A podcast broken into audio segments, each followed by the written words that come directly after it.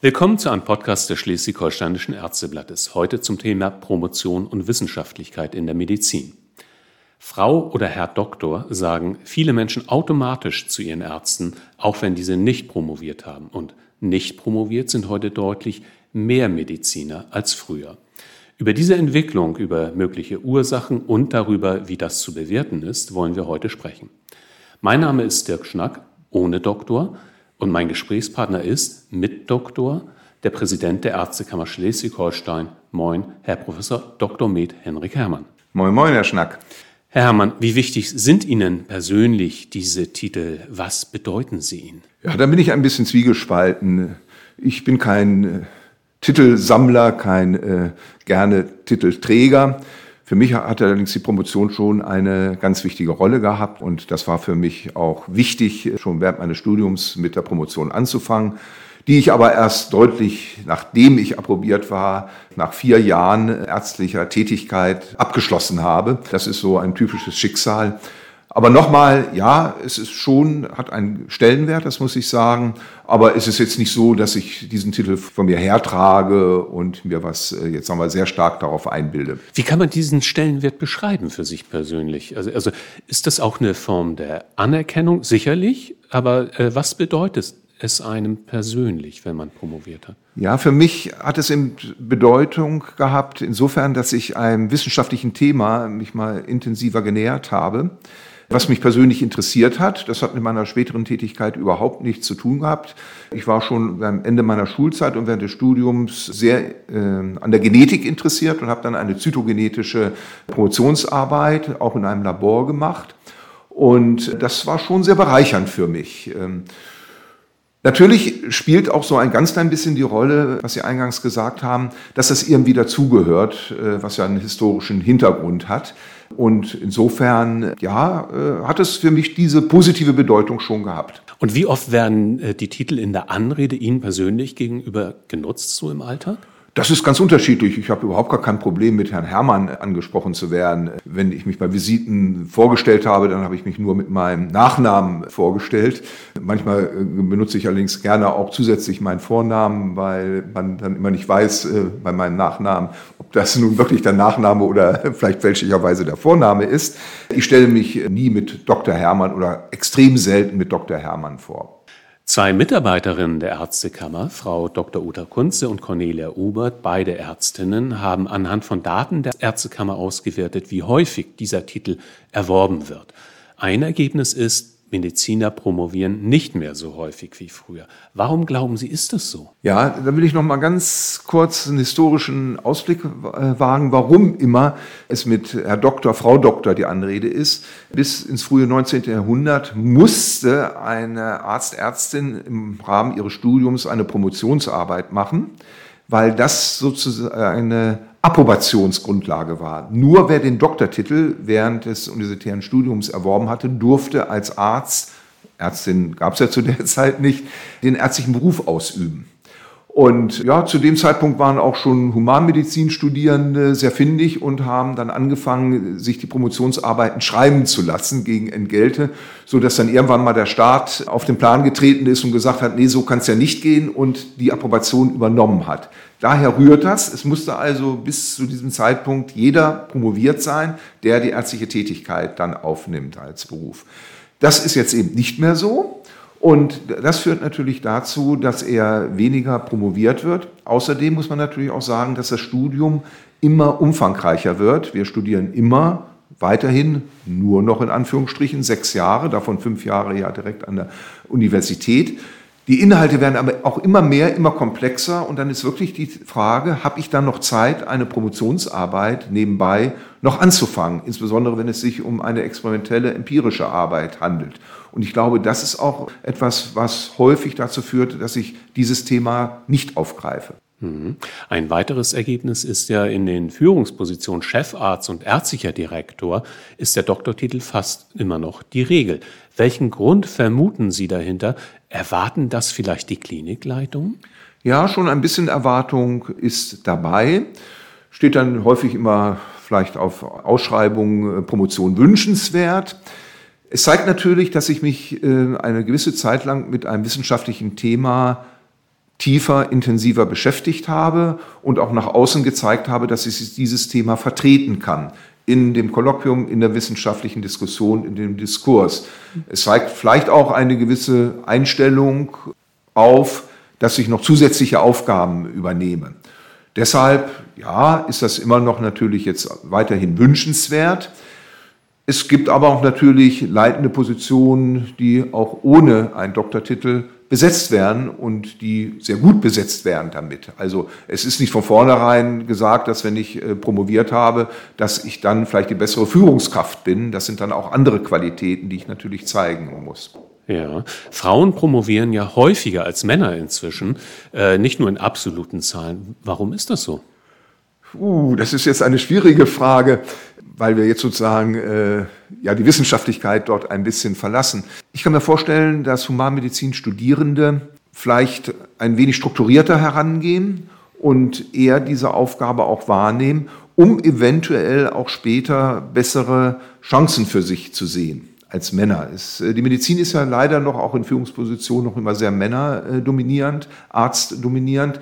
Und äh, ich kann mir vielleicht vorstellen, dass Ärztinnen oder angehende Ärztinnen dann sagen, eine Promotion ist dann doch schon besser in Bewerbungssituationen. Aber nochmal, das ist jetzt eine reine Spekulation.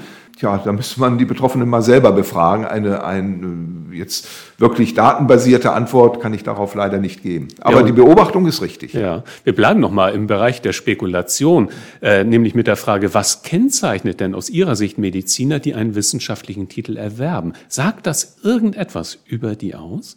Ja, schon. Medizin ist ja immer das Spannungsfeld von Empirie, Wissenschaftlichkeit auf der einen Seite und Empathie, Humanität auf der anderen Seite. Kein, keine andere Profession äh, beinhaltet eigentlich diese beiden Pole als wirklich ganz wichtiges Merkmal und Element ihrer Tätigkeit. Beide Seiten sind gleich wichtig, auch wenn man den Eindruck hat, dass so die empirische Seite, die wissenschaftliche äh, Seite äh, in den letzten Jahren und Jahrzehnten mit dem Fortschritt sehr stark betont wird. Aber auch die empathische Seite ist ja ganz wichtig.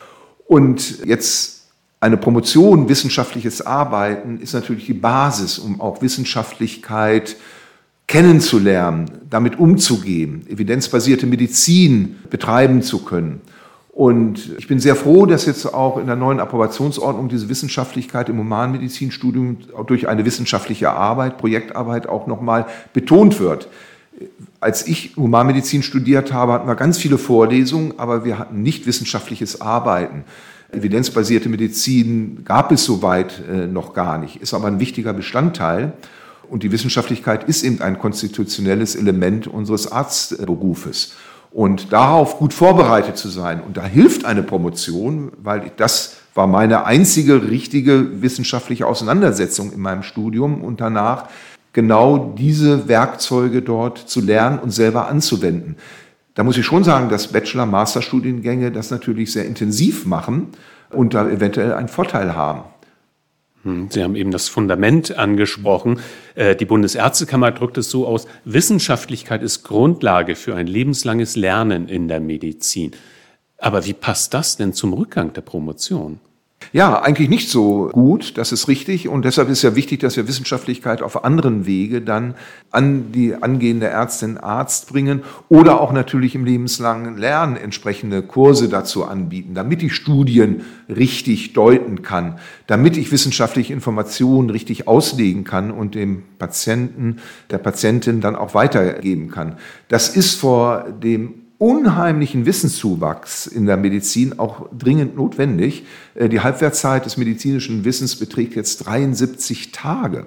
Das muss man sich mal vorstellen. Un unvorstellbar. Unvorstellbar, was jetzt auch in den nächsten Jahren und Jahrzehnten an Neuerungen kommen wird. Und da brauche ich sozusagen auch die Grundlage der Wissenschaftlichkeit, um das beurteilen zu können und dem nachfolgen zu können. Das heißt, man braucht Wissenschaftskompetenz als Voraussetzung, um in Aus-, Weiter- und Fortbildung überhaupt am Ball bleiben zu können und auch eine moderne Patientenversorgung betreiben zu können? Vollkommen richtig. Ne? Das ist das eine ganz wichtige Element. Nochmal, die Empathie, die Zuwendung und so weiter, das Gespräch mit dem Patienten ist genauso wichtig. Ne? Ja, und können wir noch einmal, können Sie noch einmal erklären, wie man das sicherstellen kann, diese Wissenschaftskompetenz? Zum einen, dass ich sie schon im Studium erlerne, zum Beispiel durch solche wissenschaftliche Projektarbeiten und natürlich auch durch eine Promotion dann noch vertiefend, dass ich auch während der Weiterbildung angeleitet werde da drin, dass darüber gesprochen wird, auch mit meinen Befugten. Auch in der Weiterbildung ist das ein ganz wichtiges Element, das ja auch an verschiedenen Stellen der Weiterbildungsordnung hinterlegt ist dass ich zum Beispiel auch an klinischen Studien teilnehme, dass ich an äh, Registerstudien teilnehme. Da sind zum Beispiel die zertifizierten Zentren auch Taktgebung, weil die ja häufig auch Registrierungen machen. Dazu gehören natürlich auch andere Instrumente wie M&M-Konferenzen, die ja auch das nochmal wissenschaftlich aufarbeiten mit entsprechender Literatursuche. Das äh, gehört in der Weiterbildung auch dazu und aber genauso in dem lebenslangen Lernen in meinem Fortbildungszyklus. Und äh, können Sie uns ein paar Beispiele nennen, äh, woran man sehen kann, dass der ärztliche Nachwuchs auch tatsächlich sein Interesse an dieser Wissenschaftlichkeit hat oder äh, dass er das behält. Also äh, ich erinnere mich an, an die äh, relativ gute Resonanz der klinischen Scientist-Programme hier ja. in, in Schleswig-Holstein. Genau. Wäre da das ein Hinweis? Ja, also das äh, fördert das natürlich in ganz exzellenter Art und Weise. Diejenigen, die in diesem Programm drin sind, bekommen natürlich sehr viel Wissenschaftlichkeit und Forschung mit. Ich adressiere aber auch natürlich alle anderen, die jetzt nicht in einem klinischen Scientist-Programm drin sind, dass sie sich auch im vermehrt mit Literatur, äh, mit den Informationen beschäftigen. Wir leben ja in einer Welt, wo sehr viele Informationen auf uns eintreffen, die natürlich ganz unterschiedliche Aussagen haben. Und die Corona-Pandemie wäre auch ein schönes Zeichen, wie eine neue Erkrankung mit den vielen Unsicherheiten dazu geführt haben, dass diametral entgegengesetzte Empfehlungen gegeben worden sind oder Auslegungen gemacht worden sind. Da hilft uns natürlich die Wissenschaftlichkeit, gute Studien, die dann eben entsprechende Evidenzen zeigen. Und ich muss sie aber aufsuchen können, ich muss sie interpretieren können. Und die jetzt nachwachsende Arztgeneration macht das. Ich habe das auch häufiger gesehen, dass sie viel schneller im Internet nachgucken, recherchieren und dann auch entsprechende Belege bringen, warum etwas so ist und warum etwas eben nicht so ist. Und genau diese kritische Auseinandersetzung ist auch für unseren Arztberuf und für unsere Profession enorm wichtig. Also der Doktortitel schützt natürlich nicht davor, die Wissenschaftlichkeit äh, auch mal zu verlassen. Das äh, haben wir ja auch in der Corona-Krise äh, in Ausnahmefällen dann leider äh, wahrnehmen müssen. Aber äh, zurück zur Ausgangsfrage oder zum Ausgangsthema. Würden Sie denn abschließend sagen, ist die Promotion in der Medizin heute ein alter Hut oder genau das Gegenteil?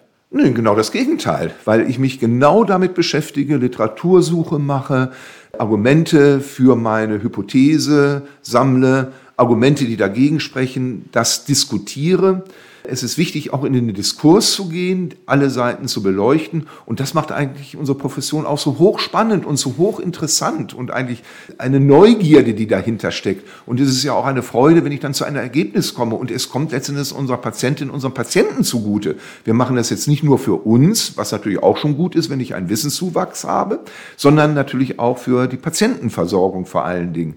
Und da haben wir ganz viele Informationen und es macht einfach Freude. Und die Promotion ist eben etwas, wo ich mich intensiver nochmal damit beschäftige, allerdings dann auch durchaus einen Titel äh, mitnehme, den ich nach außen tragen kann. Und insofern kann ich nur appellieren, wirklich zu promovieren. Es wird ja immer ein bisschen belächelt äh, in Deutschland, dass die Promotion mit 30, 40 Seiten im Humanmedizinumfeld ja, ja gar, ach, äh, viel zu wenig sei. Andere Berufsgruppen, die machen 500 Seiten Promotionsarbeiten. Darum geht es gar nicht. Es geht um die Beschäftigung und um das auch mal äh, zusammengefasste Ausdrücken eines äh, wissenschaftlichen Faktums, einer Forschungsfrage, einer Hypothese. Und das macht viel Freude, wenn man dann eine Antwort darauf geben kann und insbesondere dann die ärztliche Community damit bereichern kann, weil andere darauf zurückgreifen können und das selber verarbeiten können. Also nochmal mein Petitum, wirklich das machen, das ist überhaupt gar kein alter Hut. Ich finde, es ist sogar aktueller denn je. Vielen Dank, Herr Dr. Herrmann. Vielen Dank, Herr Schnack. Wer mehr über dieses Thema wissen möchte, kann das in der nächsten Ausgabe des Schleswig-Holsteinischen Ärzteblattes nachlesen. Das war ein Podcast der Schleswig-Holsteinischen Ärzteblattes. Vielen Dank fürs Zuhören. Bis zum nächsten Mal.